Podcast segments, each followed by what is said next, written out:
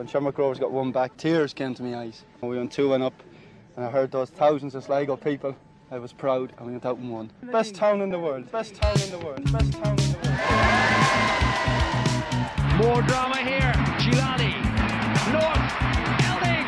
3 2. They'll be looking for Stenson's head away at the far post. And over it comes Elliott. Stenson! 1 1. It's brilliant. Brilliant. Brilliant. Brilliant. Here comes quickly,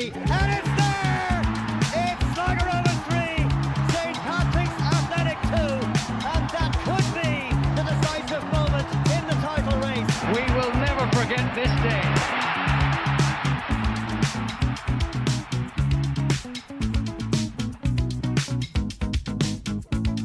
You're very welcome along to episode uh, 34, I think, of the Bit O'Red Supporters Trust podcast.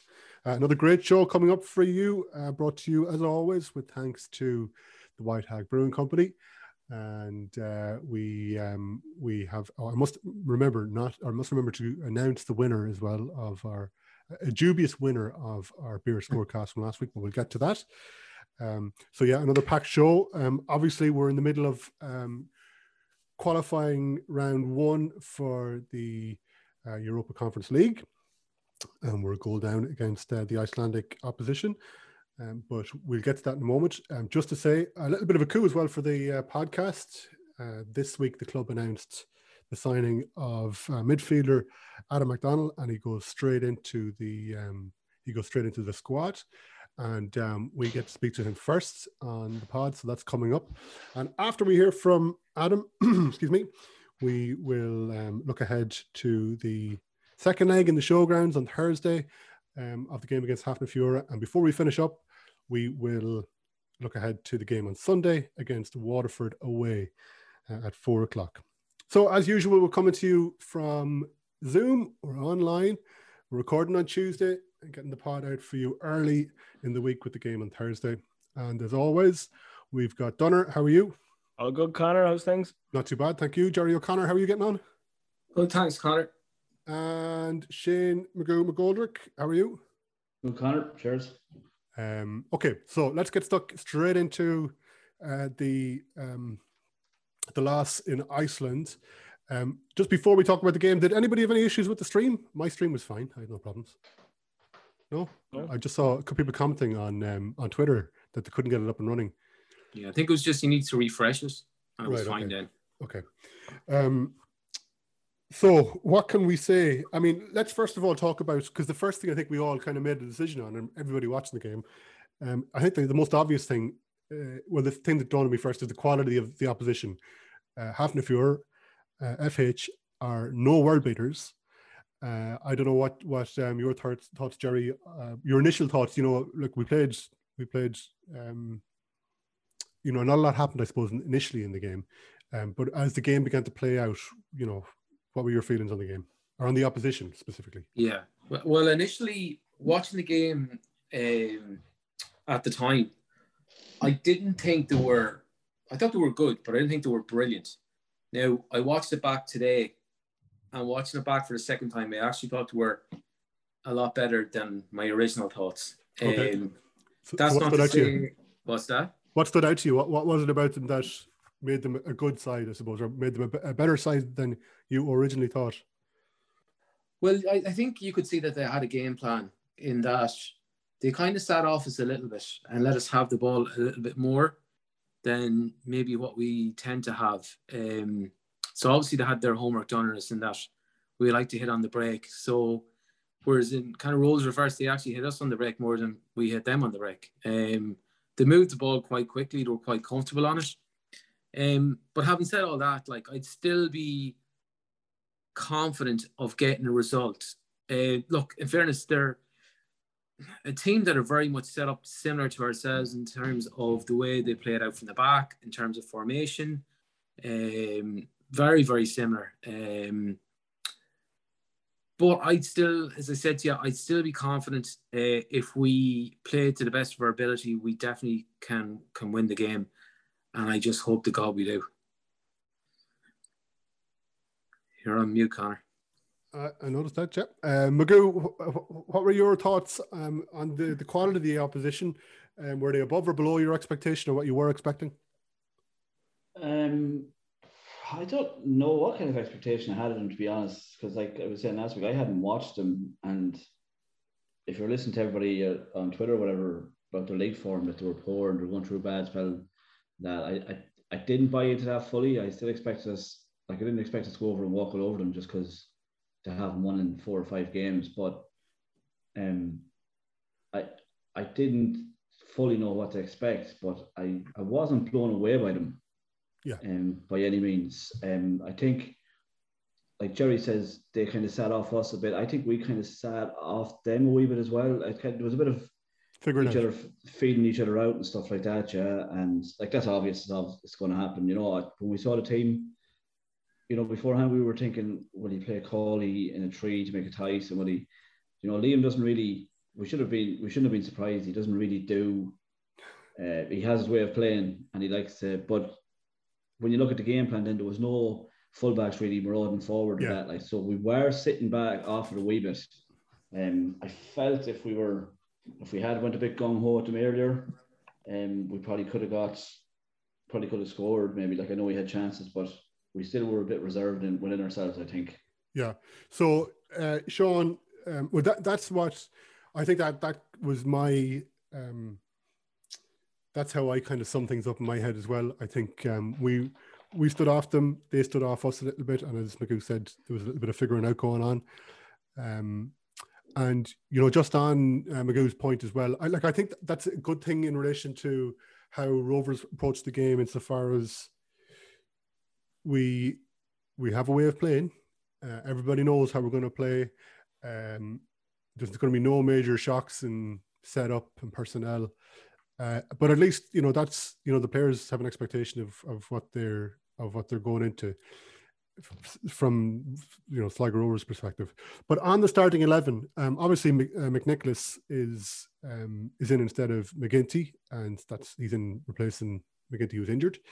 Um, but your fullbacks, you got Horgan and um, and uh, Banks fullback, uh, Blaney and uh, Buckley centre half. Uh, we had Bulger and Morahan in middle as per usual. Uh, Mark Byrne uh, out wide alongside um, on the other wing and um, Parkes and Byrne. So our Parkes and um, and and Gibson in the number ten. So you know a very a very standard setup, I suppose. But um, we Figueira on on the on the bench, um, Cawley on the bench. Just on, on the starting the starting eleven. Uh, is that were you happy with what what went out initially? it's the longest question in the world. I wonder where you're going with that. Yeah, I didn't know it was going either. hey, what, hey, uh, Shaun, what do you think of starting eleven? Do you want to repeat? Yeah, yeah, there you go. Do you want to repeat the question? Uh, starting eleven, I was happy enough. Excuse me. With what was available, um, I think with the fullback situation, it starved us of a bit of width. With uh, two boys marauding forward, we couldn't get into it, and we couldn't seem to get the ball wide for an awful lot of the game, and Yeah. Killed us. So it did. It really stopped. We kept trying to go through the middle, and they were drowning us out in there because they were very well set up. In fairness to them, they were positionally sound, and they treated it. You could see the European experience in them. You could. They're seasoned European. They're in there nearly every season, aren't they? As far as yeah, I'm aware. well, th- since the turn since the turn of the century, they've been they've probably always been in Europe, bar, bar the odd year. If they haven't won the league, they're they're they're thereabouts. Yeah, Yeah, you could you could see it for a, majority of the game. They were just well organized. They were just, as Gerry says, I felt they let us have the ball quite a bit, and they were just able to drown us out. And especially when we got into the final third, we weren't able to cause them too many problems. And we did try and get the ball out wide a couple of times, but the delivery just wasn't there. It was poor enough. yeah, But then when Walter came on the second half and Cawley, that really changed things. Really, really changed things. Walter was able to get at them. He's technically excellent, you see. So we were playing even diagonals. Buckley started to look for him automatically. The second he came on, Buckley was looking to hit him with a couple of diagonal balls. And Walter's just excellent on that first touch and take it into him and try and find someone else and find a bit of space. So that caused issues, but obviously then when Bulger went, the issues stopped. Yeah. Well, listen, we'll we'll um, just before we get on to um, you know Bulger and the two yellow cards, um, I, I think so. Like you know, we've, we've kind of had an assessment of the opposition, Gerry. But um, I mean, we although we were conservative, we were well able for them. We we we dominated periods of certainly the first half and the second half uh, periods of possession. Um, but really, without doing a huge amount. I mean, we had we I think it was in the second half. I can't remember exactly where it was. I think it was um was it a combination between yeah, it was it was Gibson who picked the ball up on the right maybe and he kind of drifted into the middle and he might have played uh he might have fed Walter who was out in the left and that ended up with the cross coming in uh, to Gibson and um the shot is the shot hits Romeo. So I, like for me I think that was one of the standout moves of the game. Um but I think we were when we did um, start playing a bit of football we were we we we were a more interesting or a more exciting team to watch than than the home team. So um, um, another another wild wild uh, round the houses statement there. But like, did you think did you think that we we could have we, like we could have been we could have done so much more? I suppose, couldn't we? Yeah, um, I suppose like just in terms of periods of the game, um, I think for the first half an hour was a case of feeling each other out. Uh, I think towards the second half, end of the first half, we kind of came into it more. Um, then the second half, you could see we we did pick up the pace a little bit, and there was a little bit more urgency um, to get at them. Yeah. Um, so just on Cawley and Walter, they came on on 63 minutes, and from 60, just to break down the second half, I suppose, 63 minutes, Cawley and Walter came on. Um, then for 15 minutes up until the seven, 15 minutes up to the 78 minute when the sending off came, we absolutely bossed it. We Yeah. absolutely bossed it. Cawley moved into the number 10. Gibson moved out onto the right. And like I think Magoo was saying there, we just could, and probably Sean as well, we there was nothing happening for us in the middle. But once Cawley really pressed high, and Gibson, when Gibson went out to the right, he got a lot of joy and a lot of uh, a lot of space, and that created the chance you just described there. And up until the sending off, there was only going to be one team that was going to win it. Yeah. We were pushing and pushing and pushing. Unfortunately, and look, we'll talk about the sending off in a few minutes. Uh, that really did change the game. And then, as many of the, the newspapers and media outlets reported, it was just seven minutes of madness then because between the sending off and the goal came on 85, that was the seven minutes. And after that, then it was game over, uh, which was really, really unfortunate because we were, as I said to you, when when we, on 63 minutes when, when Buckley made the substitutions, we absolutely bossed it and, and changed it around. And if I was to start, when looking at that there, I was saying, geez, this is the team that had to start on Thursday night. But now we can't because Bulger Yeah. ain't there. So Yeah. that's a bit Well, frustrating. le- we, we, we'll get to we'll get Yeah. to the team for I'm jumping ahead. for for this week uh, in a minute. Um, who who wants to take the first yellow? Uh, and before we start recording, Gerry, you sent us. Um, uh, well, I suppose just to set this in context, context, we're aware. I mean, Donna, you happened to meet Greg uh, on the street during the week. He's he's he knows he's not happy with um with the two yellow cards. Uh, like I um, the reason why I'm saying I was so I was so angry with Greg Bulger after the game. I was fucking ripping, and it's like I couldn't I couldn't believe you know we need every in order to get. It's also it's so important for us to get through every round of Europe that we can get through, and we need to have everything going our way in order to do that. And now our our main our, one of our main players we won't have for the return leg, but um, I can't, I've can't, since calmed down a little bit. Um, but the first the first yellow card when he when he did it when he when he um, when he pulled back the player, I was like, that's fair enough. That's probably that's probably a good uh, that's probably a, a good yellow card to take. Um, you have sent in you sent us a screenshot of of the actual incident. Now, in hindsight, and hindsight is twenty twenty, um, there's probably enough players back. But I mean, I think in the time we'd all agree, uh, in the heat of the moment, we were. I mean, would anybody say that? Was anybody thinking he shouldn't have done that at the time? No, because I think the flow of the game had taken it that way, hadn't it? You know, Yeah. we had missed out at the halfway line, kind of, and it looked like we were under a lot of pressure. And they had the lad out to the wide right, and our back four had turned to a kind of a, a narrow back three, as such, just for that movement alone. And I think that's why Greg pulled them back there and then. I thought he probably saw that it was more of an opportunity than there actually was. But as you says, hindsight's twenty twenty. Because Yeah. even Gavin Dykes was praising him on the commentary for Ocean FM. Yeah. that was a brilliant foul to make. Like so, Were I think were, everyone you, was in agreement at the time. We were you doubling up, Shaun? Were you doing the doing the commentary on Ocean and the and the video stream? Yeah. I was actually. I have to say, Austin and Dykesy were absolutely brilliant. And did you get it synced up? No, they were five seconds behind, but sure, it didn't make a difference. It was still, it was still good to listen to them, though. Oh, They were- they were excellent. Yeah, no, I listened to them at halftime. They were great. I couldn't, I couldn't listen to the commentary out of sync with the picture, and my head just wouldn't be able to deal with that. Um, okay, so uh, let's jump on to the second yellow. So, um, uh, Jumping the right word. uh, again, you know, the incident happened, and I'm fucking throwing me can of beer across the room, going, "What the? What are you doing? What are you doing?" Um, and you know, for the couple of hours after the game, or maybe for 24 hours after the game, uh, I was pretty annoyed with Bulger again. But I think, on reflection, you know, I would say 60 to 65 percent of those are just waved on. You know, just just play on, Magoo. What do you think?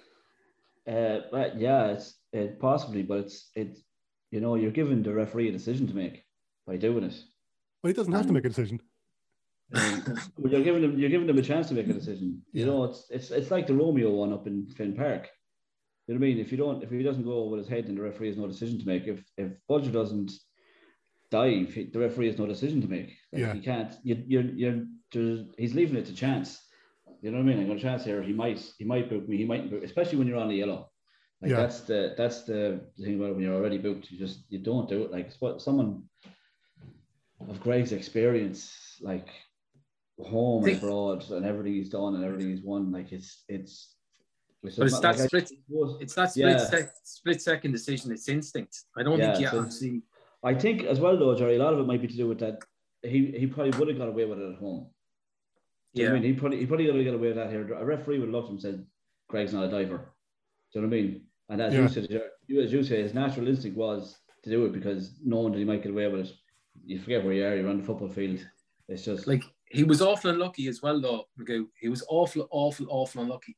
Ninety times, ninety nine times out of hundred, the the the defender doesn't stop as abruptly as he did. Like if you look at the defender, I don't know. He just he was able to suss out what he was going to do, and it just normally momentum would bring. I think what Greg thought momentum was going to bring the defender into him, and normally that's what happens ninety nine times out of hundred. And But then and, it and it didn't. In Ireland it would. You see, in on on out foreign, they're used to lads diving. So they Yeah. the defender, defenders have to, but to do they have to anticipate this in their game. Oh, the Yeah. bloody foreigners. They get to see the they get to see the signs and stuff. But like for from Greg's point of view, as Gerry says, nine times out of ten that defender's coming straight through him, like in Yeah. the League of Ireland. Yeah. So it's just, but like when you're Like, on the booking, that's Yeah. That's Uh, the- but I wouldn't be mad. I wouldn't be mad at him for that. To be honest, I would. I, I think it's a split second decision. It's you're not really thinking about it that you're expecting him to come through. Yeah, yeah. You're thinking here, here's here's the penalty, and I, I wouldn't be I wouldn't blame him for uh, for taking that chance in a way, um, at all. So look, if we got the penalty, we'd be fucking delighted. It was Yeah. I thought know. the ref had blown for a penalty. yeah. so did I. That's- Now, with what now? In saying that, it wasn't a penalty, but no, Yeah. they're the fine lines, aren't they? Yeah. Yeah. Yeah. Uh, but listen, we we we created it. We create. Uh, here we go. I finally remembered what I was trying to ask you when we were on, Gerry. we created enough bloody chances. We had two very good chances to win the game. Uh, we ha- with the the Gibson effort that I that I discussed that came off Romeo, but in the first half, um, Romeo dinked the little ball in over the top for Gibson. He couldn't get it out from under his feet. I mean, I suppose just on Romeo, I, I it was interesting because some people uh, were not particularly happy with his performance. Uh, others were. I thought he played particularly well. I thought, you know, never mind the woulda, coulda, shouldas, or you know, if if if it was if there was a penalty awarded, Bulger would be a hero. But you know, if Gibson converts that first effort where Romeo thinks the ball in, I think you know Romeo has goes down as having a great game and really influential. And but some people didn't think he did enough, I suppose, throughout the game. But I, I- do. I think that some people, when when I spoke to somebody today or yesterday about it, and they they say that oh, we I expect more from Romeo, and they reference back. You know, I keep saying this. The first time he was with us, we were playing very different football, like you know. So I think you're going to find with Romeo, he's going to drift in and out of games, and he will have his creative moments. But um, but you know, like I said, if if Gibson converts that chance, if he gets the ball out from under his feet, I think people have a different opinion of him. I don't know what what do you think, lads? And Gibson should have hit it first time. He shouldn't have taken a touch. Yeah, I don't know. Was the ball back spinning? It was just he couldn't seem to. You yeah, I think, I think when he takes the touch, that's when he gets caught underneath his feet. I think if we were to ask Jordan again, what would you do in that situation? I think he'd hit first time. I think Yeah. it lands on his left, doesn't he? So he takes the touch with his left to get it onto his right foot, on his preferred right, where he probably could have just smashed it with his left. Just swing at it. Yeah. yeah, You know, he's only what six yards out. I know it's a little bit of an angle, but you have a chance of keeping the keeper at, on on his near post, or it just or it goes across him. yeah, I think he just smashes. Uh, and I think if you ask, if you were to ask him what would you do now, I think he'd fucking hit it first time. yeah. Um, And that's then he takes it's the complete opposite for the other chance, Yeah, where he, where he takes it first time, yeah, yeah, smashes Romeo, where if he takes a touch, he won't hit Romeo. So, Yeah. Yeah. well, that's true. Yeah, and the, That was throws- just bad luck, though. Really, you know, Yeah, oh, it was absolutely bad luck. Yeah, Yeah. but he, he did throw Romeo daggers after he. he did, yeah, because it was going in. yeah, I think Oh, I sent was- you I sent you a couple of pictures of that as well, and um, like the keeper is he's on the right hand side of the goal. Hmm. There was no way he was getting over to it. Like you know, it was it was in. He was only eight yards out. It was in, and uh, just. But again, Conor goes back to shoulda, woulda, coulda, doesn't it? Uh, you know, and there's Yeah. you don't get anything for that. So Yeah, but, but my, my point is, I suppose, from a positive perspective, going into the game, you know, that was their that was their opportunity at home, and they, they didn't really, apart from the goal, and we'll get onto that obviously, but they didn't they didn't open us up, they didn't tear us apart. Um, the goal it was down to the fact that we lost a player and we probably switched off at the back, like you know, as opposed to But you could say that about Poltava as well. You know, uh, Wades Poltava in the first leg, Kirby should have scored, didn't score. stop, stop. You know, right? Oh, We yeah. said, you know what, they're not that good. Now I know uh, Poltava are, uh, you know, a couple of levels above um, FH. FH. Um, uh, so I don't expect the, them to come out and absolutely destroy us like Poltava did when we thought like, no, they're, well, they're not that good. But it's saying that you just don't know how or what's going to turn up either on Thursday. We've been caught out like that before. And I'm just a little bit disappointed to lose the game well, because it just feels like a bit of a deja vu where we let things slip through our fingers when it comes to, to Europe. Yeah. And I just hope we're not kicking ourselves at eight o'clock on, on Thursday night. And I just have a bit of a feeling that we might be. Oh, for fuck's sake, Gerry. Sorry. Okay, Just because we've been down that road a few few times. yeah. Uh, We never, as we said before, we never seem to get the breaks in Europe. Never. Yeah. And again, the other night, Jordan not controlling the ball the first, like Jordan's touch is immaculate all season. yeah. Doesn't control the ball. The first, first time all season, he probably didn't control it properly. The second one hits Romeo. Greg getting sent off.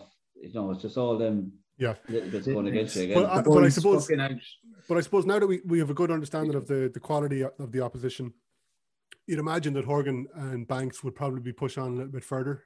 Um, Second half, they did push on a bit more now, in fairness.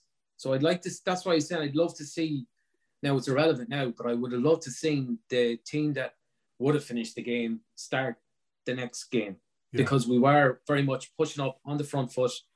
And I thought Cawley was brilliant in the press.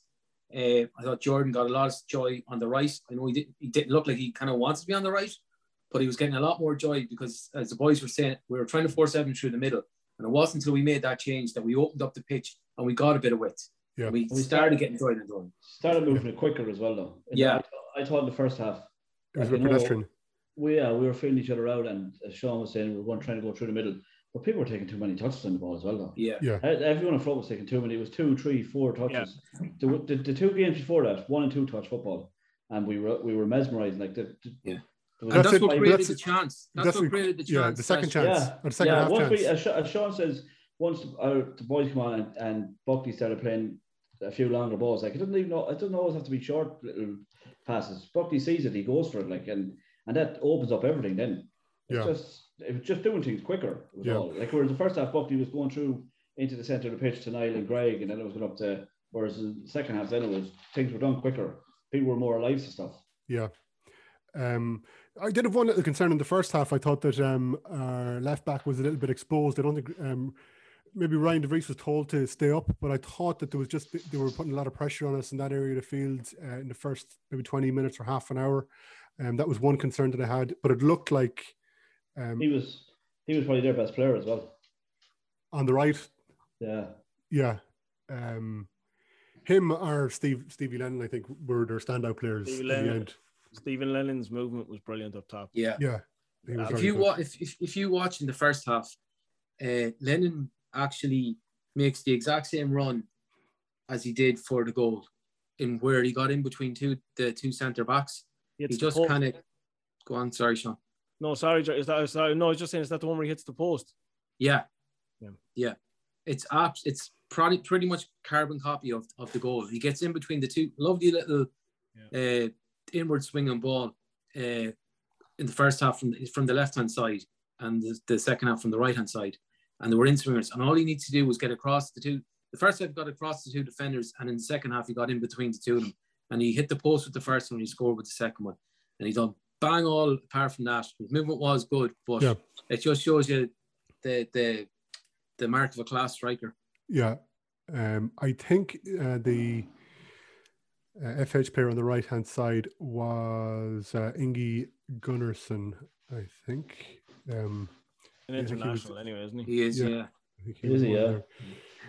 But like that, you know, I mean, you know, weeks ago we looked at the number of, you know, fifty something or sixty something caps between the between the squads.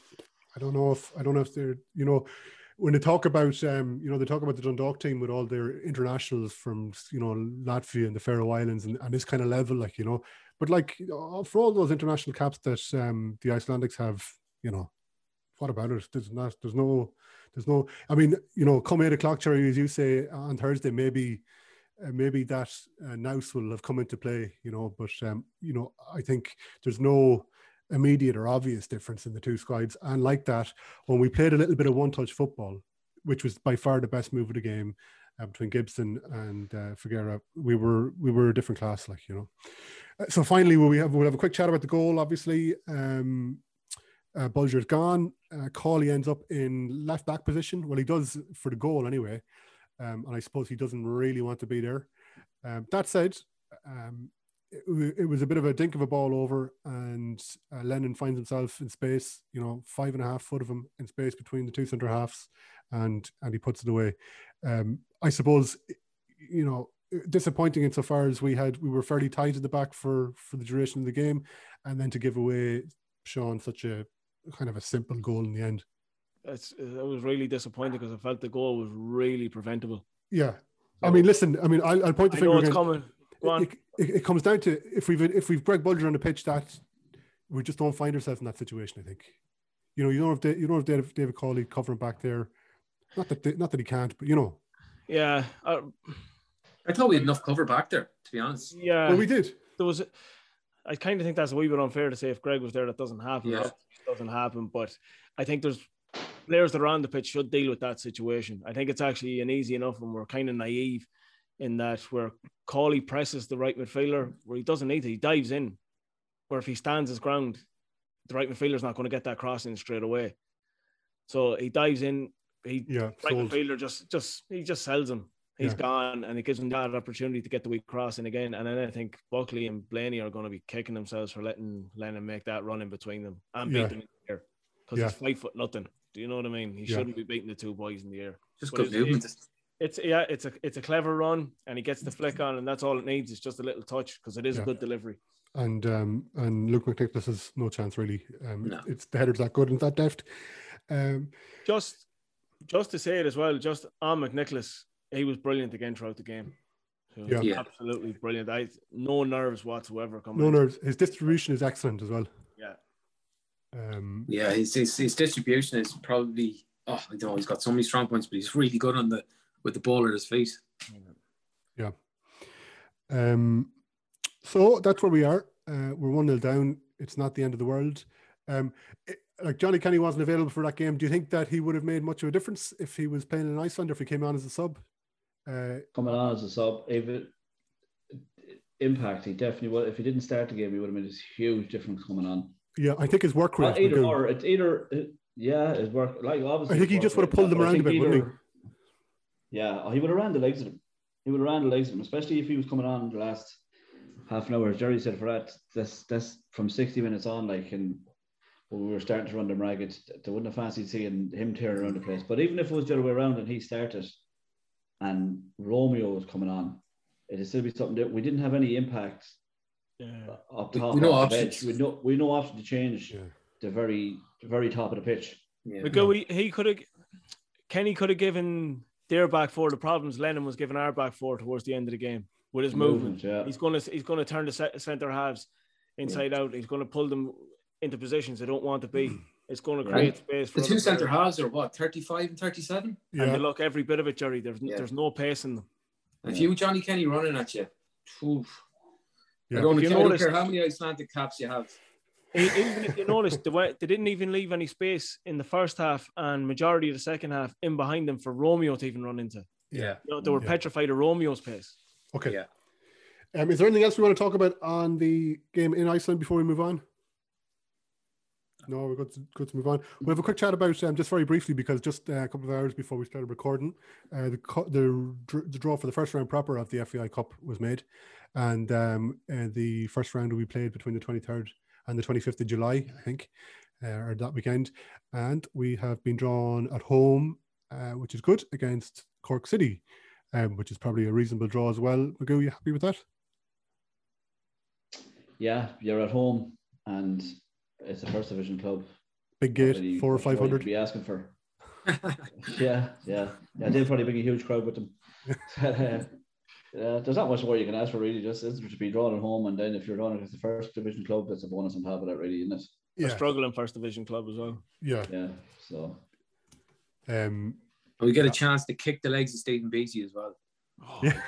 yeah, that's always that's always another bonus, isn't it? Forgot Yeah. about that, Gerry. Yeah. Yeah. You know, that it's was funny. my first thought. I might run onto the pitch and kick him myself. Um, it, it's uh, it's funny. Like you know, it won't be long. It won't be the game will be coming around in no time at all. But again, like you know, there's not a lot of room there to. It's not really an opportunity to give lads game time who are not seeing game time. You need to. You want to maintain the momentum, don't you? Or can we afford? Do you think we can afford to? Uh, like, let's say, for example, um, Shamey uh, Keogh starts performing well. Not that he's not performing well, but you know, is there an opportunity to get someone like that in, or do you, you know, Adam Adam uh, McDonnell, or do you keep it the tried and tested? Could be a I case think so where we see just where anyone has come in that hasn't had minutes so far this season has come in and done well. In fairness, maybe a wee bit shaky at the start, but you know those minutes have proved vital. We, it hasn't cost us in any way, shape, or form this season. I don't. Yeah. I think Conor that t- uh, Thursday night will have a big bearing on that, whether we go through or not, um, because we'll have a lot of games coming thick and fast. So uh, Right, yeah. if we go if if we go through, I think there's an opportunity for lads to come in against Cork City. Yeah, If we don't, we we have to, we can't take Yeah. any chances. We need Yeah. to go with the tried and trusted. that's a fair point. The yeah, depending on what happens on Thursday night will dictate the importance of that that cup game. I suppose that's a fair point. Yeah, that's a good point. Um, anything else, Shaun? You mentioned that uh, there's two Premier League teams in uh, Derry and uh, Drogheda who Yeah, that, that's that's the big thing I took from the draw. Actually, is what I would consider um two outside bets for the for the cup because I think the the cup isn't going to be from the top isn't guaranteed to be from the top four this year, which it has Yeah. been the last few years. I think there's teams outside it that are going to cause problems, and they be two of the big ones. So either of them knocking each other out early doors is great for us. I think. Yeah, that's exactly what I, I I took from it as well. Is the first thing I noticed was those two teams were up against each other because they're going to be there. Like even, you know, you could see probably Drogheda coming fifth, Derry sixth, that kind of uh, area.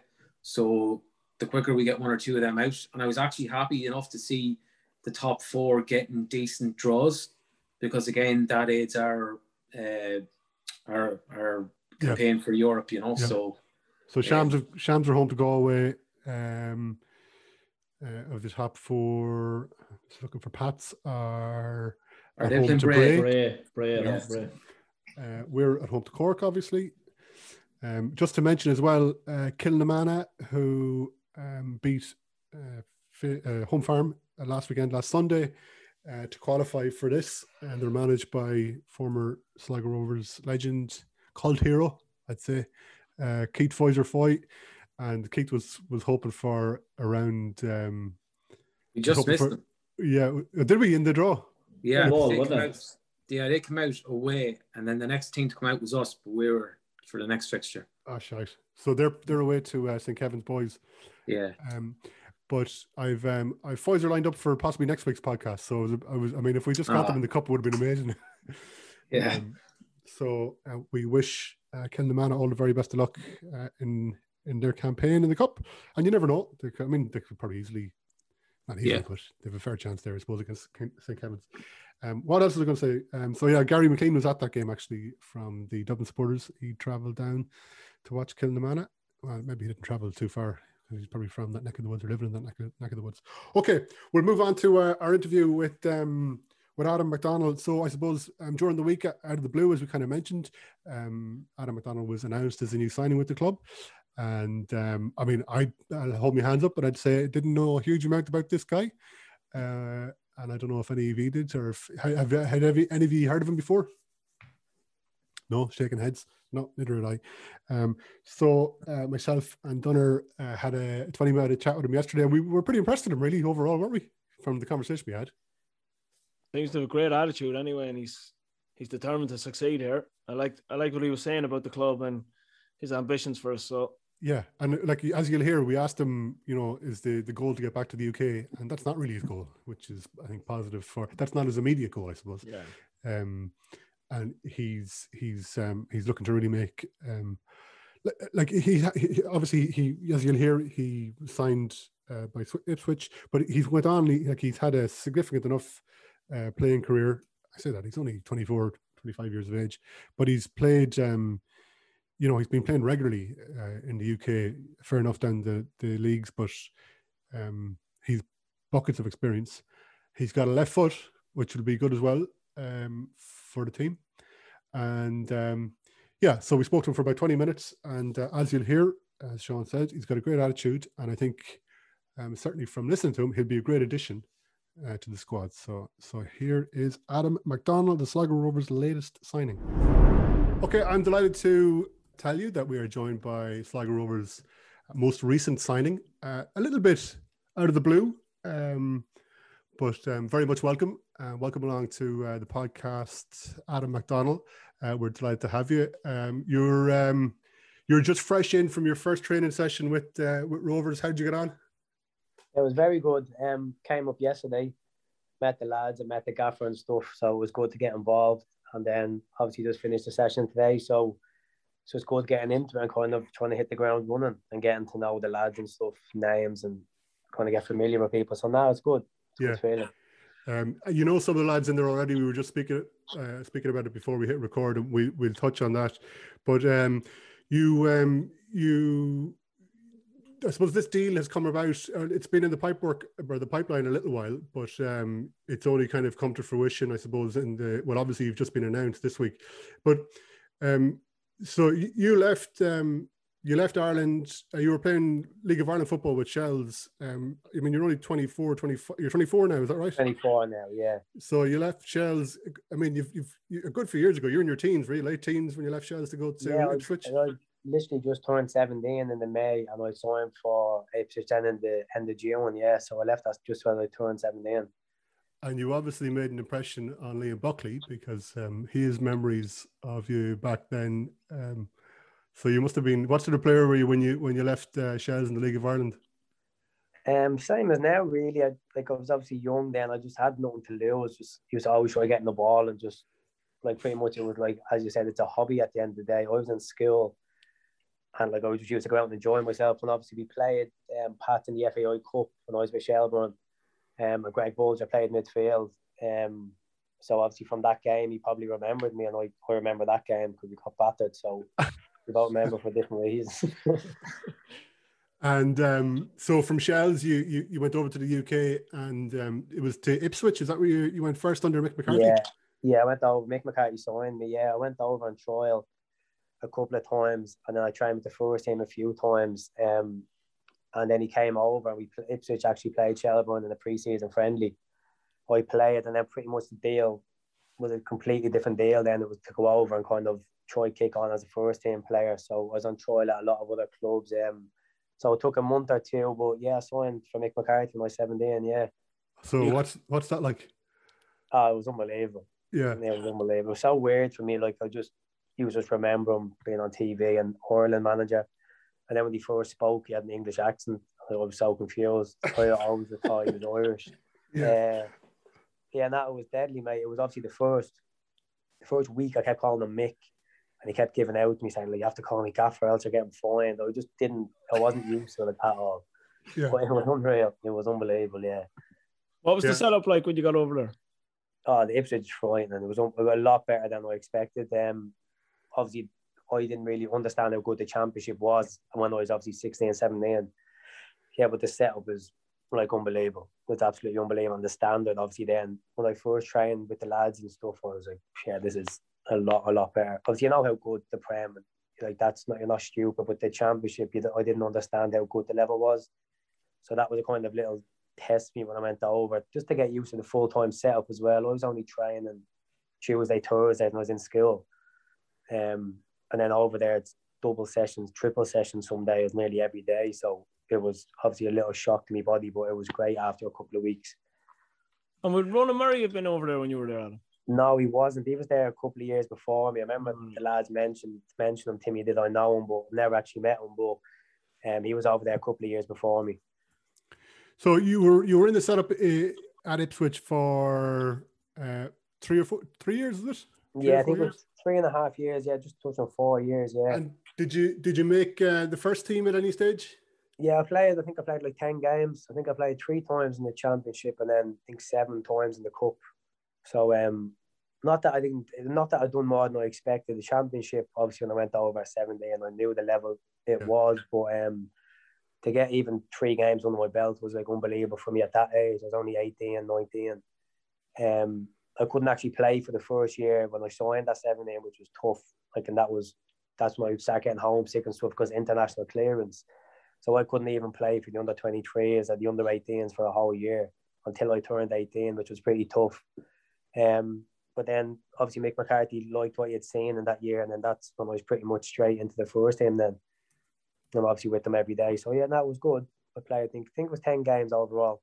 Yeah, and um, like I suppose the the you know it's uh, what's the best way to describe this? I suppose the the fact that you that you were in the squad, I suppose, really is going to that you, that you had that involvement with um, you know, such a level of involvement with the championship side um, must be an incredible uh, experience and must really stand to you. But um, it's a, it's a, I suppose it's a cutthroat kind of business, and um, you need to be playing football. I suppose that is that what led you to to move on from Ipswich. Yeah, definitely. Um, it was pretty much the first year I went on loan to Aldershot. I think I was, I think I just turned twenty. Yeah, I think I just turned twenty, and I'd actually had come on a few times. Like I was not making the bench nearly every week in the championship. I think I came on two weeks before, um, and then we played Crystal Palace in the FA Cup. I started done very well, and there was a few League Two teams interested, and then Aldershot. But Mick McCarthy was actually best mate with Gary Waddock, who was the manager. Oh yeah, They played for Ireland together, so I wasn't expecting to go out on loan because that year I was actually making the bench, and that was probably one of the best I was playing. And he rang me and said, "Adam, you're going to be confused here, but I think it's better if you go on loan because I want you to play minutes." Um, went for six months, and then pretty much Aldershot wanted me wanted to pay money and stuff. We were second in the we were top of the we were actually top of the league then. So for me and Mick McCarthy said like we were gonna give you a new deal, but for your own sake, I think it's better if you go. And it was it was a good decision for me because I played like every minute then for the next two or three years, as you said, and I was playing proper men's football yeah, rather than 23 as I'm making the bench sounds good now, but it wasn't good for my development. yeah. And um, I suppose I think everybody is pretty. I think everybody knows at this stage that you know the, you, you might you might drop down the leagues in the UK, but the standard is still pretty high, and you've got lads there who are on. You know, I think we like we see lads who are leaving League of Ireland football to go to, you know, League Two or or um, you know national uh, league sides, in they're on they're getting big wages, like you know that not to Yeah, be sniffed at, you know. So um, and I think you've racked up. You, I think you racked up around 50 or sixty appearances with Aldershot. Yeah, I think yeah, I think in the two that, that year I think I played every game. But there's 40, 45 games. So I think I got near near 80 or 90, yeah. I think I only missed two games in two years. That was when I was playing more consistently. That was like my best two years, I'd say. And were you And, uh, still coming in out of the Ireland setup at that stage? Yeah, that no, just at that stage was just when it was kind of I was going twenty one and it was going I was got gone past the age of the twenty ones, and we didn't make the group stages and stuff, so we couldn't obviously like you can usually play when you're a little bit older, but that was kind of the like last few months of the twenty one season for the Irish team. Yeah, You were heavily involved with the Irish team. You were saying just off air there, in from the under 15s, was it, or even younger? yeah, from under fifteen. That's how I know Danny came pretty much from when it started. Yeah, I think it was six seven months after it started when you go from DDSL and then pretty much up to the yeah to the twenty ones. Yeah, so I was most of the squads. That's how I know Danny and kind of played with Danny. And um, so when you were with um, when you were you know racking up the appearances with um, Aldershot, uh, you're obviously kind of figure. Well, you were you were, um, you know, forging your your position in the middle of the park. I suppose is that that's right. I mean, we, we've seen yeah. we've seen from um, like I suppose just so we can get an idea of what what sort of player we can uh, expect to see in the showgrounds. Um, you you know from the press release that's that the club have put out. You can play defensive midfielder. You can play number ten. Um, what sort of what, what's your what's your preference, or you know where do you think um, you, you can see yourself fitting in in the showgrounds? Um, well, I'd say myself, I'd rather um kind of the defensive side of it. Obviously, defending mainly, of course, but then especially in the team, the way Sligo play, and when I was at Aldershot, it kind of reminds me already of the training sessions here, how possession based it is and how they play football. So I think in that position, it's very good when you're getting on the ball a lot, and when you're not in a team that's so direct, where you're, you're kind of getting over pass and it's you're getting missed out. So um, yeah, I think I with defensive definitely, and then I can play in the eight and the ten. At Aldershot my best year was individually was probably playing in the eight or the ten, like for goals and assists wise. But the best year football wise was the year before when we made the playoffs, and that's when I played like sitting. So I can do both, but I think I enjoyed the defensive, like kind of sitting more, getting on the ball and dictating the game from deep. Really, yeah, Uh, left peg, and you like a you like a dead ball. yeah, I do. Yeah, I think I do anyway. we'll be the judge of that. yeah, exactly. I won't- I won't take time with- Uh, yeah, well, that's I suppose that's another uh, that's that'll be another good option for us as well to have. Um, so, but and actually, Yeah. some from some of the clips I've seen, you, you're happy to come off the right as well, aren't you? Yeah, yes. But so for that year when I like got my most goals and assists, I played in the eight or the ten, and then for the last I think last three or four months, Gary Waddock put me right wing, but like it wasn't actually right wing. He was like he was an unbelievable gaffer. He literally said play where you want, so that was literally a free roam. Like so, like if you look at a lot of the goals, it's just getting it into ten really, but it's kind of right winger, so it's literally getting it everywhere. But that's where I got most of my goals and assists. Yeah, so I can play out there, and I played in the left wing before, and I played left back plenty of times at Aldershot as well. So yeah, but I'd, I'd like to say sitting. That, that's that's me. That's what I enjoy anyway. Yeah. And like we'll get on to um, we'll get on to how the move to the showgrounds came about. But I suppose if you're looking if from your position, you've got to be looking in uh, at the the squad in the showgrounds. We have we have a fair few central midfielders. We've got Greg Bulger, obviously, and uh, Liam Morahan, and um, we've got Gibson, who's more attacking. But you know, there's I suppose there's not an obvious um, hole in midfield for you to plug straight into. So you must fancy your chances of being able to um, to to bat your way into the into the starting eleven. Yeah, well, definitely. I know obviously how good they're doing. I can't expect to come into a club where we're like join top and go in straight away and not have to work for my place. So I know there's going to be competition. It's that's good for all of us. It's good for me. It's good for the lads who are obviously still playing anyway. Um, but yeah, it's never like me thinking I'm coming in. I'm just going to take this position. That's not the way I think. But you have to go in and prove yourself. And if you get the position and you get the jersey, then you have to keep it. You know what I mean? But I know played against Greg only once. Um, obviously I know a lot of players who he's played with.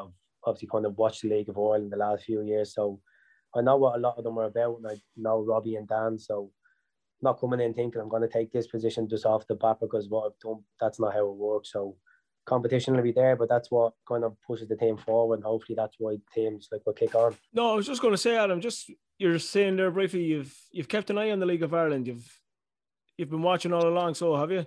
Oh yeah, Since always since I, since I moved over because I pretty sure nearly every team I can think of, most of my mates have played in it. Like players I know or players I've played against, like Bowers, like my best mate James Talbot plays from the most teams I know, even Rovers. I know a lot of the lads. So just for because I know them, just seeing how they're getting on, if they're starting, if they're not.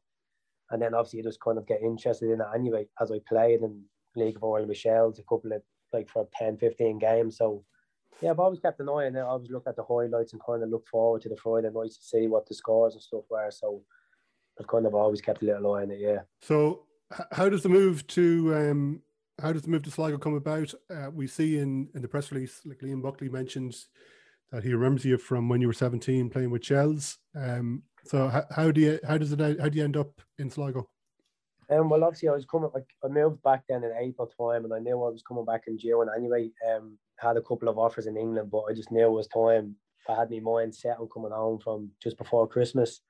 So obviously got in touch with my agent and spoke to my agent, and he obviously got in touch with clubs before. Um, but we knew it'd be a waiting game as I couldn't sign until the end of June because my contract with the club they wouldn't like kind of stop it earlier, terminate it, so I couldn't sign that club earlier.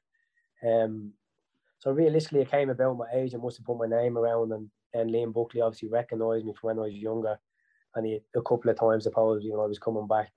He was interested, but I'd stayed in England, so spoke to a couple of clubs, and then I just think realistically, this was the best option, one hundred percent. Like you know where the club are in the league. And I know how Liam Buckley plays. I know a few of the lads. I spoke to them, and when you're not hearing a bad word about the club and where they are, it's just a no-brainer for me to get back and join football and get back playing. Really. It wasn't a big deal for you to leave Dublin. Um, not in in ways it's going to be different again, but I wouldn't say big deal. Like it's different now. I can get in my car and drive home if I want. Realistically, you know what I mean. When I was in England, I was, literally Yeah. stuck. So um, yeah, it's definitely different. I obviously got used to living at home, my family, and my dad, and my little sister. But um, I can get in my car now and drive home. I don't have to wait and plan weeks and weeks to get home for a day or two. So that'll be even better for me. I think that's why I think I'll enjoy it even more playing, but not having that like kind of homesickness or that you always had in England. So I can literally get in my car and drive home. So a little bit of a bit, not a big deal, but I'd happily do it. I've done it. Hey, uh, Adam, we've made we've made huge improvements on that road between Sligo and Dublin. You'll be up and down there. Oh no, it wasn't time. that bad. No, I, I, I I wouldn't mind doing that now once I get home. So I'll be all right. Um, yeah. So yeah, I mean, the other thing we spoke about before we started recording was the length of contract. You're on a contract to the end of the current season. Um, do you have ambitions to uh, try and extend that, or, or where where do you stand on that? Yeah, definitely. Um, like I, I knew what I was doing when I was signing here. I knew kind of what club I was getting involved with. The full time part was massive for me, um, because that's all I've really been used to the last like six, seven years. So um, I knew what I was signing into, and then in the last two days, I've already seen it. I'm just back enjoying it. I can just see the last couple of months in England, I wasn't really looking forward to going into training and stuff, but I can see the environment already, how positive it is. It'd be a no brainer if it was to get extended. I'm not obviously talking too early about it, but yeah, Sure, yeah. definitely. I- I know what, what the club is going to do and what the club can do. So, like, why wouldn't I want to be a part of it? You know what I mean? You hear a lot from fellas that come back over and sign for us. You know, they're kind of shocked by the standard of facilities we've available. Was there something you were taken back by? Were you, you expecting definitely. the standard to be so high? No, definitely not. That's the thing. Obviously, I came. I obviously only played at Shells and I left years ago, but I even think the last six, seven years, the League of Ireland kicked on so, so much. Like so many different teams now. Don't know if it's the budget, if it's the like just players coming from England over, like on loan, there's players coming on over in England to get a better move in England. So the league itself has definitely gotten better. I spoke to Danny and Robbie obviously a couple of times, and they said the same things that happen. It's full time here, and they mentioned the setup. They said you'll be shocked when you come from the like level you're at and stuff. So yeah, I've come the last two days and I've absolutely loved absolutely every minute of it. So I'm just looking forward to kind of getting proper settled in, and then that's when we kick on from there. Yeah. You, you know uh, Robbie McCourt from the Irish underage teams that you played in. Uh, you mentioned Danny Kane there. How do you know him? Yeah, Danny Kane's the same. I played against Danny since I'm about eight, I think. Um, Home Farm and Cherry Orchard always, and we were Tolka Rovers when I was younger, always trying to battle out for the league. So we used to always come up against each other. Um, and then we obviously started playing together with Ireland. So some weeks you'd be like looking at him, obviously he's against you and stuff. And then a couple of weeks later, you'd be playing with each other for Ireland. So yeah, I know Danny and Robbie since I'm young, so that obviously made it easier, kind of blending in with the lads and knowing someone. I presume you watched the away the away leg uh, against. I'm gonna. I'll be practicing, practicing my pronunciation of the, of uh, our Icelandic opposition, Hafnarfjörður. So you you were. Um, I presume you watched the first leg, yeah. Yeah, yeah, I did. I watched with my elf, yeah, my dad just back at home. What, what were your uh, What were your thoughts on it? Yeah, that's what I was saying yesterday. Who would have asked me yesterday? Someone asked me yesterday, but um, one of them games was just so unlucky. Like it was like either team needed a bit of luck, but no team deserved to lose. Like in the final third, a few chances kind of like the one where I think it ricocheted off like the Sligo player, didn't I think Gibson had a shot and it Gibson hit, struck it, struck it hit Romeo, I think. And, hit Romeo. Yeah. That's the little things Give, like gave that. Romeo and the daggers. Yeah, that's the thing. Yeah, um, and then little things like that didn't go against you, and then obviously the red card, and then the goal they scored. So I just think it was a game that no one deserved to lose, but obviously for Sligo's part, it was the unlucky side of it. But the lads are all confident. The lads know what how they, how well they played. Obviously had a lot of the ball possession wise. That's why I think everyone's just buzzing for Thursday as it's going to be a big game in the ground. Yeah. You're straight in at the deep end, hoping to get involved in that. Oh, yeah, that's why I kept fit, mate. Because that's what football does, mate. Two or three days, and like anything can happen. So that's the reason why I've kept fit since I'm home. So Thursday I'm registered, so we see what happens. Yeah, and I'm ready whatever happens. Was it another big factor for you though, signing for Rovers? Was the European football? Um, yeah. To be fair, when I came back from uh, England, mate, I didn't even really think of that. I wasn't thinking too high. I wasn't thinking too low, but I obviously knew the standard myself that I set. So when I found out, obviously the teams that were interested, I was happy with it. But Sligo, where they are in the league, and as you said, Europa League, that's only going to be a bonus for me and my family and stuff. They'd be absolutely delighted. Even if I'm just involved on Thursday, it's just being involved. And like two weeks ago, I wasn't doing anything. Do you know what I mean? So yeah, it was definitely a big factor. It's a big factor where they are in the league, the gaffer and the lads and stuff who I knew and how they played. So it was really a no-brainer, to be honest with you. Adam, listen, we wish you the very best of luck. Um, here's to um, here's to this season, and hopefully, um, it, this is this season becomes such a success that we tie you down for another year or two. Mate. Um, is is the ultimate aim to get back to the UK? Um, at the moment, I, I wouldn't say ultimate aim. Um, I know I'd definitely be able to do it. Like I obviously moved back to Dublin for a reason, and then I pretty much left in two months. So I know I can just get up and go. So it won't bother me if I have to leave or whatever. But um, wouldn't be the ultimate aim. The aim at the moment for me to get back and join football, get back playing. Okay. Um, and I think I know I can do it. Like at a club like this, you know what I mean? But when I have family and stuff down the road, so a little bit further than down the road, but it's down the road to when you lived in England. So yeah, so we'll see what happens, mate. But at the moment, it's just about kind of getting back into it, but get back and join it really and getting settled in here. Okay. I mean, I think one of the interesting things, like you know, is and we, you know, one of the we speak we spoke. Well, Shaun a number of weeks ago spoke to Richie Ryan, former Rovers uh, midfielder, uh, really influential uh, player with the club over the last you know ten years, or when he was with the club. But you know, he he he left the League of Ireland, went back to Dundee, moved around to a couple of different clubs, but you know, ultimately ended up in uh, in North America, where he's had like just an incredible career, not in the MLS, but um, you know the the the tier below that yeah, so i suppose I think, isn't it? Yeah. yeah. So I, I suppose what I'm getting at is, you know, you know, English football is not the be all and end all. You know, if we get through a couple of rounds of Europe, who's not who's to say that you can't get a nice little, uh, you can't be on a nice little learner here in Sligo. Uh, so, yeah. Well, that's the thing. As you said, it's it's. I, I kind of noticed it's not to be all end all this year when I knew my heart was set to come back anyway. I Yeah. got a cou- I got a couple of offers in England that were good offers, and it was I didn't even think like I wasn't staying. So Yeah. I know myself, it's not to be all end all. I know lads who went abroad to different places or stayed in Ireland and had a great career. So whatever happens, happens. But as you said, I'm not thinking too far ahead anyway at the moment. yeah. It's encouraging for us anyway, hearing all that. Yeah, I'd like to hear that. I'd like to hear that indeed. Yeah. Okay, listen, Adam. Um, very best of luck for um the season ahead. Um, we hope uh, it's a huge success for you in the showgrounds. And um, sure, listen, we'll catch up with you again at some stage across uh, the season.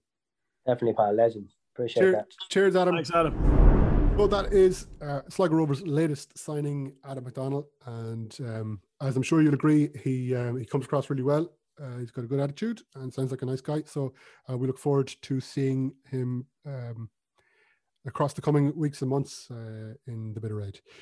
So uh, just before we progress to um, have a chat about the home leg on Thursday at six o'clock in the showgrounds against uh, HF, um, just to mention, uh, Gerry, that the Bit O'Red Supporters Trust are delighted to have the opportunity to support or to sponsor, I beg your pardon, um, the forthcoming game on Thursday night. And um, just to say that, well, we are sponsors and yeah, we're, we're Yeah. delighted to have the opportunity. It's great to be able to, uh, I suppose, help out and be have a presence, that kind of, I don't know what you call it, Yeah. just to be. It's it's an extra it's it's an extra little bit special too in that um, it's not coming from the trust funds. It's actually uh, it's where everybody chipped in money uh, Yeah. out of their own pocket to uh, to sponsor sponsor the game. So just makes it ex- extra bit special. And uh, yeah, look, it's a really nice gesture by everybody. So yeah, Yeah. big thanks and big shout out to everybody. Yeah, so fair play to everyone who did. Um, a lot of people just put their hand in their pocket and uh, put in a couple of quid. Yeah, and a lot, more, a lot most of these people aren't, aren't even going to the game, so that just shows you the level of uh, support and loyalty towards the club. So Yeah. Uh, as always, we will do our beer scorecasts uh, ahead of Thursday's game, and I'll have to hold my hands up and say I forgot to put the word out uh, with insufficient time ahead of the last game. It was my fault. Um, just telling the lads there was a few beers in myself and just slipped the mind. Um, however, we do have a winner, um, so I put it up about uh, an hour before kickoff. Thanks to Gerry reminding me. And um, Niall Conlon is uh, the winner of last week's case of White Hag beer. Uh, he had an ambiguous 1 0, uh, 1 hyphen 0. He didn't say if it was a Rovers win or uh, uh, an Icelandic win, but I mean, from uh, the order of the numbers alone, that would suggest a home win. Uh, nobody else had it. So fair play, Niall. And Niall Conlon, you are uh, our latest winner. And um, we'll do it again next week. We'll put out a, a tweet and messages on our social streams. And all you need to do is predict the score of the home tie and um, put your score down, tag at Bit O'Red Trust and tag the White Hag and use the hashtag beer scorecast with your prediction. And if you're right, you'll be in with a chance of winning a case of wonderful White Hag beer. And thanks to our sponsors, White Hag. Okay. So uh, we're going to finish up with a, a wee chat uh, about Waterford on Sunday at four o'clock. Before that, on Thursday, we've got the return leg. And um, so we spoke about the um, the starting 11, I suppose. Um, I mean, have we got players? We've got, obviously, we've got Adam McDonnell, who we just spoke about. But Shaun, I don't think we, we expect him to be starting any, any, or not this game anyway. So for we're going to be missing a midfielder uh, in the shape of Greg Bulger. So we're looking at Cawley and Morahan, I suppose, uh, holding two. There's going to be no major change of shape or anything here, is there? No, that I wouldn't imagine so. Anyway, to, to be honest, as much as I'd like to see a couple of changes going into the game, I would, I'd imagine it's just going to be Cawley coming in for Bulger. And- from- yeah. I- I'd, I'd like, I'd love to see Walter start just going off his second half performance. Yeah. Uh, but I, I'd, I'd be surprised if he does, to be honest. Yeah, I'm agree. The trend is that Walter starts off the bench. Like that's been the way for the last number of weeks now, wasn't it? It has, yeah. Um, uh, but I'd be like Shaun and, and Gerry as well earlier said I I would um yeah I'd like to see like you know sometimes you're saying to players go on there and make it hard for me to leave you out. And uh, stake a place you're making a claim for the place in the team. Like and I think he'd done that. And um I think he was really positive when he came on. Like Cawley was as well but Cawley's nearly a shoe to start now with Greg not being there. And I think Walter probably deserves a start as well Yeah. to be honest. Um, will De Vries start? I mean, he, he didn't see a lot of the ball in Iceland. Uh, he had a great game against Bohs, obviously. Um, he was reasonable against good game against Longford. I didn't see a lot of the ball against um, in the in the the first leg. Uh, Gerry, do you think do you think he is at risk of being bombed out? Yeah, um, it's hard to know, Conor. Um, look, every week we have our own kind of. We think we we've we figured it out and who's going to be playing, and Yeah. consistently we've gotten it wrong. We've gotten it well wrong. Yeah. So, but I would probably agree with the boys in saying that I think that Walter should get get get a starting. Like, what's the point coming off the bench and doing well if you're not going to get put in? Um, I think I think he. Look, I, I thought Byrne actually played well. He kept the ball well, but I don't know if he gave us enough penetration down down the wing. Whereas I think Walter did give us that penetration, and I think that's what we need uh, for the second leg. We need penetration um, at the top end of the pitch. It's all well and good having it in the other two thirds, but we need to hurt them up higher up the pitch. And so for that reason, I would have Walter in. Um, I think obviously the other change is going to be Cawley coming in for for um, for uh, Bulger. Greg Bulger. Yeah. Um, yeah, so I, I don't know. I think De Vries might might start. I, I'd like to see something. Just I don't know. I just like to see something different. I'd like to see Gibson go out and right. I think he really, really got at them. I think if you had Walter on one side and and Gibson on the other, I think we can hurt them down the wings. And that's what actually hurt us in the first half is that we didn't get down the wings in the first half. It probably took us about an hour, as we said, to do that, and that happened because of the changes. So yeah, that's that's what that's where I'd like to go. Um, now, who plays the number ten? I don't know. Do you do you make a case for for Romeo and put uh, Kenny up top? But I can't see Kenny starting because he hasn't trained all week. So Yeah. Yeah. yeah, I think I- I you don't might know see the you might see the fullbacks with more license to get forward though this week. yeah, So that might that might you know go some way to sorting out the win issue maybe.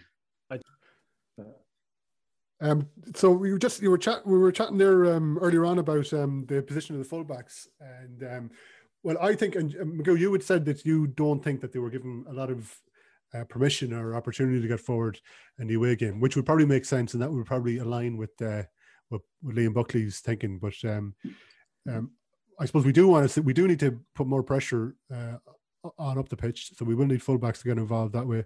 Um, but were you discussing a potential for swapping positions uh, for Banks to go on the opposite, Banks to go on the right? Yeah, no, I was just saying, uh, just as the previous week in Longford, that you might see them switching back with Banks back over the right back and Horgan left back, just because Yeah. Banks is kind of is more inclined to get forward. It's it's more natural to him, I think, to Yeah. to get forward to, to this to Colm. Not that Colm doesn't do it, but I just think it's more. It comes probably a bit easier to, to Banks. I mean, Yeah. I think that Banks has played more at left back, so I would imagine that if if we were being restricted with the fullbacks going forward, he probably felt with Banks being more comfortable at left back to stick him left back for that game. Yeah. But you might see us you might see a switch back. Yeah. That'd be my thinking on this maybe. Yeah, like it was it was it Greg Bulger was telling us that once you get into the final third, you know you've got you've got free reign to take people on, and like you know against Longford when Banks was in a right back position, he's he was more than happy to get forward, and he does make he, he asks questions then of the opposition like you know if you've got like Dunner what you were saying if the two fullbacks are happy to kind of hold their ground and not get too involved in the game because if there's nothing happening in front of them they've they, they've nothing to get involved in really but if you've got someone breaking the lines coming in from the back, it, it just it just it forces them to make decisions that they wouldn't other have, otherwise have to make, and that'll open up space for Gibson in a ten or Parkes in a ten or whatever or whoever might be up there.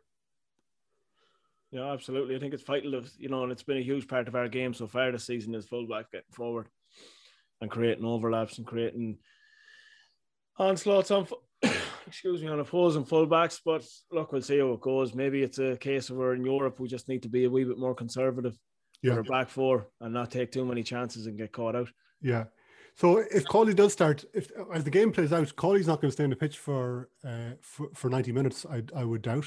Um, maybe he will, but I would suspect that um, he he probably wouldn't. So like, how how do we see the game progress and what what um you know what are the options in midfields to to kind of maintain legs and things like that?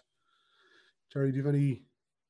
I, I, I, I don't, I don't see why he wouldn't last ninety minutes. Okay. Um, I, I think he'd be eager to to last ninety minutes. Um, and I, just, I know he hasn't had a lot of game time lately, but I'd still expect like he has had, he has come on in most games, so you'd expect him to have, you know, and he looked very, very sharp when he came on the last night. So Yeah. I don't think fitness or anything like that's going to be an issue. Uh, and yeah, look, let's hope he does stay on for for the ninety minutes, or it could be even one hundred and twenty. Yeah, he can take a penalty as well. Yeah. Won't go there yet. Yeah.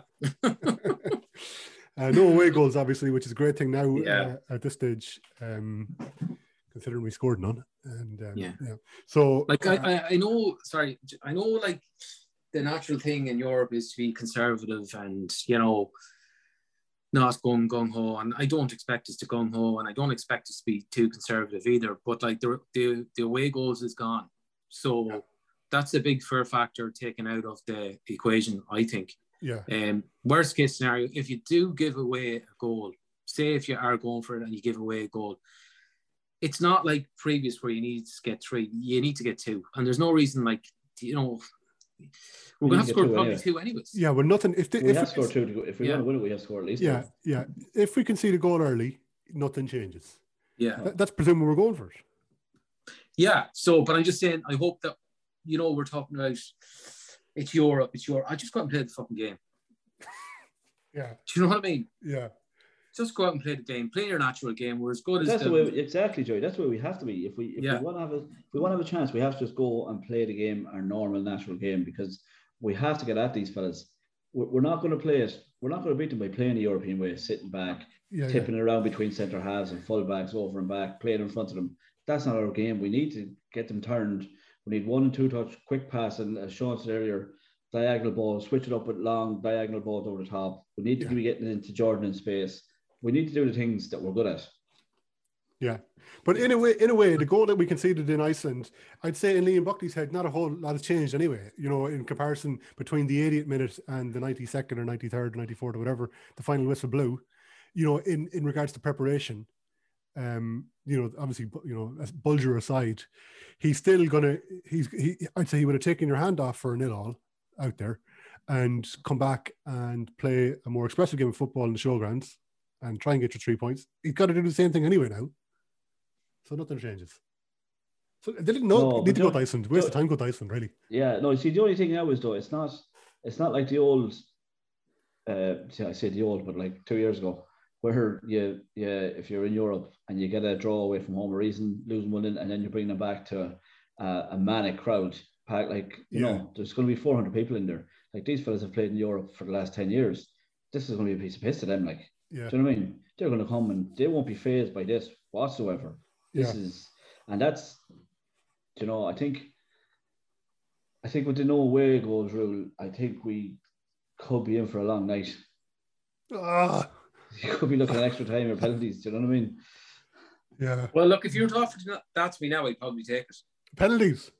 Yeah, but it means we're still in it. Like, It does, yeah. Means you're out of the pub though for an extra, you know, the guts for an hour. well, Yeah, we but win the penalties, you won't see me for a week. So We have to. We have to remember that we, we, we don't we don't tend to blow teams away. Like for all the firepower we have, we Yeah. don't. We've we've scored. We scored three or more twice this season. I think we scored two or uh, two on four occasions or something. Yeah. So it's not it's not that we blood and the two the two times we scored three or more is it was against against Bohs twice. So Yeah, Yeah. my We're- my, we're fear, not- my worry, my worry is that I know it's only two games, but in the last two games, I know we looked like scoring and we hit the bar and we fucking blocked our own shots and stuff like that, but we still didn't score, and now we want to score two. So Yeah. I that's I think think it's just be a long night. Yeah. So I would take penalties at this stage. Get beat the one 0 take penalties and take your chance from there. I know I'd have massive heart attack probably in the middle of it, but let's take our chances at this stage, you know, yeah, and just just pray for me. But I only told to give I give you a bit of positive, Gerry. The, the, the two the two games against Bohs that we did score uh, three or more in, uh, Johnny was playing both of them like so he's back for this like so that's a there's a bit of hope there. yeah. And he'll be he'll be rare to go as well. I mean, I know he's always rare to go, but he'll be absolutely But he won't start. No, he won't. I wouldn't say so. no, no, that, but that's okay. That's okay as well. Shaun, what, what are you saying to the team uh, before they, they go out on the pitch? Ten minutes to go. After I've had a few pints before kickoff, you don't want to know what I'll say to them. No, I did, let's look. Just as the boys said, go out and play your natural game. That's that's our only hope. This, yeah, you know what I mean. You, funny about just trying to be too clever and you know biting the balls. So Yeah. simple as Yeah. you just look. At the end of the day, you know we are conservative. We we've conceded the least goals in the league this se- season. We're excellent at the back. We Yeah. we don't we really don't have to worry about conceding too many goals. As Gerry says, just our problem is just making sure we score enough. yeah. Yeah. Uh, But, I But, think but, but if we, I have two 0 down for us. yeah, Yeah, in, in, in normal time or extra time, Shaun. Oh no! Oh Jesus! the normal time, Magoo. Wouldn't be Yeah. daily extra time. But if we if we move the ball quick enough, as we've seen, as we pr- we, we proved over there, if we move the ball quick enough, uh, you know, we should have enough to deal with them. in in within 90 minutes there thereabouts. That, that's what I think. Anyway, I think uh, if we can, Look, the, the bottom line is we have to win. We have to win. but we have to play. We do have to play a different game than what we did in Iceland. We do have Yes, to. fair We have to, game. we have to commit people forward. You know. Yeah. Yeah. Yeah. Fair You could say- game. Liam, Liam's been around this block a few times. Like he know he know the crack, and he'd have us well set up, what, Yeah. ready to go. I'm sure. So Well, you can you can completely see the reasoning as to why we started so conservatively in the first leg. You know, we needed to know what we're up against. Oh yeah. No, I'm not. I'm not questioning. No, no, no I know nobody is. I know nobody nobody is, but I'd say now Buckley is seeing what they're all about, seeing what they have to offer, and can now go confidently into this leg and Yeah. say, Well, look, we're well capable of just playing our natural game. We don't need to tweak things too much too much. It'll it's up to the individuals here and there. themselves, though. Yeah. You know, Yeah, not, well, not yeah. taking too much, not taking too much out of it, like and stuff like that. It's up, to, and then people making runs off the ball, and it's up to lads have to do it as well on the pitch. Yeah, Yeah. not get caught up in the occasion either. Yeah, But but like I, I- I'd imagine um, FH would have to have tried to maximize their home advantage as well to a degree last week. So we sh- we should have seen for the most part what they're about. What do you think? Not necessarily. No. No, I think they were being conservative too and being cagey and finding us out.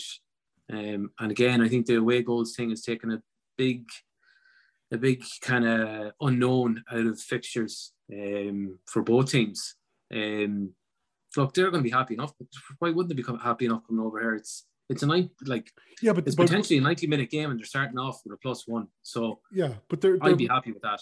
I don't expect them to come at us to any degree No. to, to any great degree. Like that's No, what I'm saying. My, my point I- is what, what I we wish saw- they what- would. no, Yeah, I wouldn't have. I wouldn't have expected them to come at us, Conor, if it was nil nil.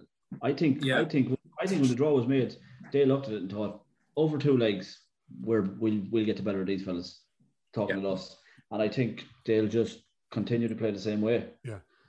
I think we we need to be if to get into their faces, we- like press them really hard, high, like we have been recently, up the pitch right from the start, and get a bit of panic into them. Like they look too relaxed and stuff like Yeah. last week.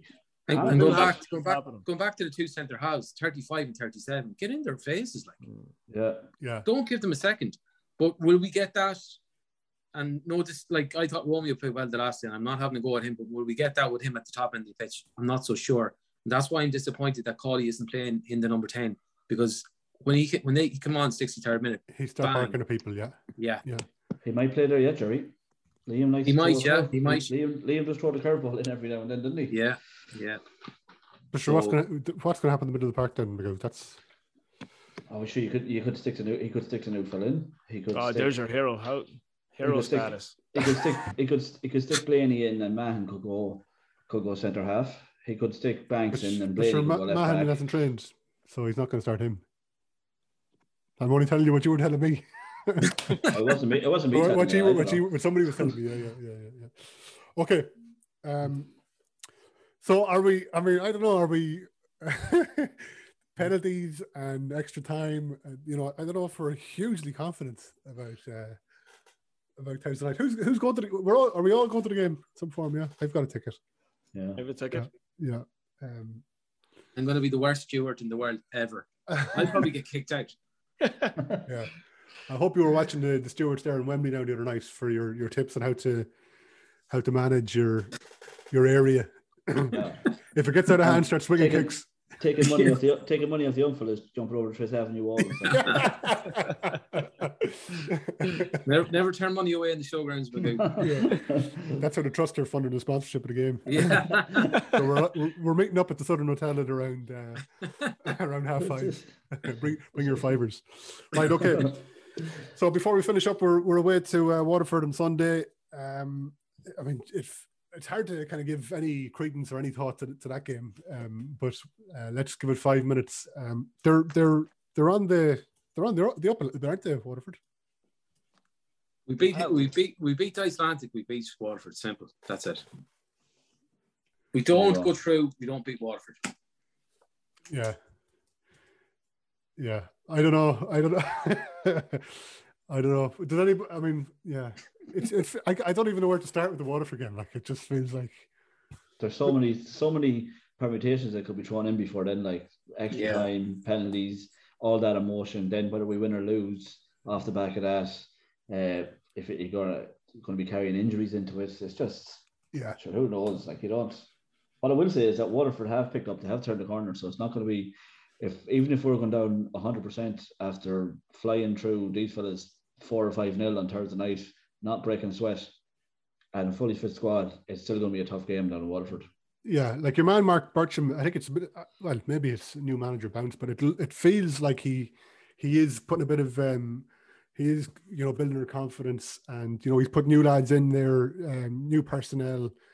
He actually like you know when you think about what's gone on before there, he looks like he's a reasonable manager doing a reasonable job, and um, if they've got if they've got um, if they've got the confidence up, it could be a really tricky game away from home as well. Uh, the fact that um, Longford got that draw as well against uh, who was it the other day they were playing? Rada. Uh, Drogheda, yeah. Yeah, sorry, Dra- that's a big thing as well because I think Longford were done and dusted. If they if they had lost that game, so they're still hot in their tails. They're they're they're looking over their shoulder big time. That the Harps are Harps are slipping too, so that's going to give them uh, a bit Yeah. Of, I, I think was, was it the Longford game in Longford that um, your man Mark Bircham came in? Was that was his first game, or maybe it was the Shams game before? No, I think it, I think that was. Well, they've played since they've in the la, in their last five games they've played Harps, who they've beaten. They lost to Derry. They drew at Pats. They beat Longford. They were beaten by by Shams, but. Um, their record is pretty good over the last five games. Bar they've two defeats and one of them's the Shams. And and they've they've they've had they've got a like what four, five, six new players in, in the last week or ten days. So six, yeah. six players in the last about two and a half weeks. I think these are going by what Mark Bircham was saying. These are players for the starting eleven. Yeah. yeah. So these are all players he's bringing in to start. So it's going to be a completely different team we're playing against. yeah yeah so yeah as like as you said there's a there's a lot of ground to be covered between now and next sunday so i suppose it's it's difficult to get um it's difficult to get too stuck into it um so uh, anything else to cover before we we wrap things up Yeah, just w- w- uh, two things, Conor. Just um, so Brenda Kearns and uh, Sue Brennan I'll have the wee tea shop open ah yes um, uh, down at the pet pet stop end. So if you're looking for a cup of tea or a cup of coffee, or you might throw something into the coffee if you're nice. Um, so and all proceeds go to the supporters trust, and then Bear Scorecast as well, Conor. yes um we'll do beer scorecast um on we'll get the we'll get the ball rolling for that uh tomorrow probably um which will give us Yeah. about 24 hours or so for you to get your predictions in and um yeah um And shouts from the shed end. Yeah well now you know i predicted that there was going to be issues with the, with shouts in the shed end and i i'm going to blame sean dunn uh, Yeah. and he's still muted. He can stay muted. It is purely Shaun Dunn's problem. But you, just to say, you can get your shouts from the shed end in uh, through the old method, through the podcast Oh, at good luck. brst.ie, and uh, we will announce, re-announce the number that I don't have to hand, the WhatsApp number. Once Shaun picks up the bloody SIM card from me and sticks it into his phone, uh, it's very poor. It's very it's Yeah. amateur, amateurish really on Shaun's behalf. yeah. Um, but we will get that uh, rocking and rolling as well. Um, just a note before we start recording, Sean says, we won't we won't mention the shout from the shed end. oh, done, done. I'm going like mute kipper. myself for this because this is fucking slanderous at this stage. yeah. Uh, so yeah, get them. You can email them in. Um, Sean O'Rourke, um, who's looking at you. Um, but if you know if we win, obviously I think we'll be getting lots of them in. If we don't win, um, we might be getting a huge amount in. But yeah, so you can e- email them in, and we'll, we'll get the number up on um, on social uh, the social channels ahead of the game on Tuesday if Shaun picks up the SIM card from me. Okay. On that note, uh, we will go to the showgrounds on Thursday evening, and uh, we'll, we'll have a few pints beforehand. We'll have a little sing song uh, in the showgrounds, get a bit of atmosphere going. The 400, and we'll Singing, um, singing across to each other, I you mean? From yeah, our, yeah, so, from our social distance. yeah, Yeah, two meters. Uh, yeah. Okay. So we'll leave it there. Listen, um, here's to um, here's to uh, progression into the next round of the cup. Hugely important progression uh, to the next round of the cup, next round of the cup, next round of Europe. Uh, Magoo, thanks very much. All the best, boy. Gerry, thank you. Yeah, Connor, just one last word there. Just look, Um, look, we just need to win. We need to win in Europe. And we've had too many deja vus where there are too many bad luck stories or sad stories and all that. As Magoo said, look, it's up to the players now. Um, let's go and make a bit of history and go and get another two games in Europe against Rosenborg. And you know, who knows who knows what'll happen. But look, don't get out these opportunities too often. Look, I, who am I to say it? But I'm just a fucking dying the world fan. I just really want to get through, please. Yeah. That's me. Just just on that just on that point, if any players are listening, uh, the supporters can't travel till we get to the group stage at least. So that's that's we're not we're not expecting too much, but we're you know just give us hope. yeah. Yeah, yeah. Well said. Well said, uh, Shane. That's an important message. Uh, Shaun, anything to say about the SIM card or about the next round of Europe? Wouldn't worry about that, SIM card. That's your fault anyway. Um, no, but you know what? Just for anyone that's listening now that is going to the game, please, please, please sing your heart out and make as much noise as physically possible because look, I know there's not many of us going, but we need to act as much as we can as a 12th man because we need to see the boys through this one big time. Yeah, and I'm going to say to any players listening, obviously we need 110%, but keep the heads as well at the same time. You know, let's do let's do uh, the full the full game with uh, 11 players in the field. Give ourselves every opportunity, and don't make Conor angry at the end of the game. Simple.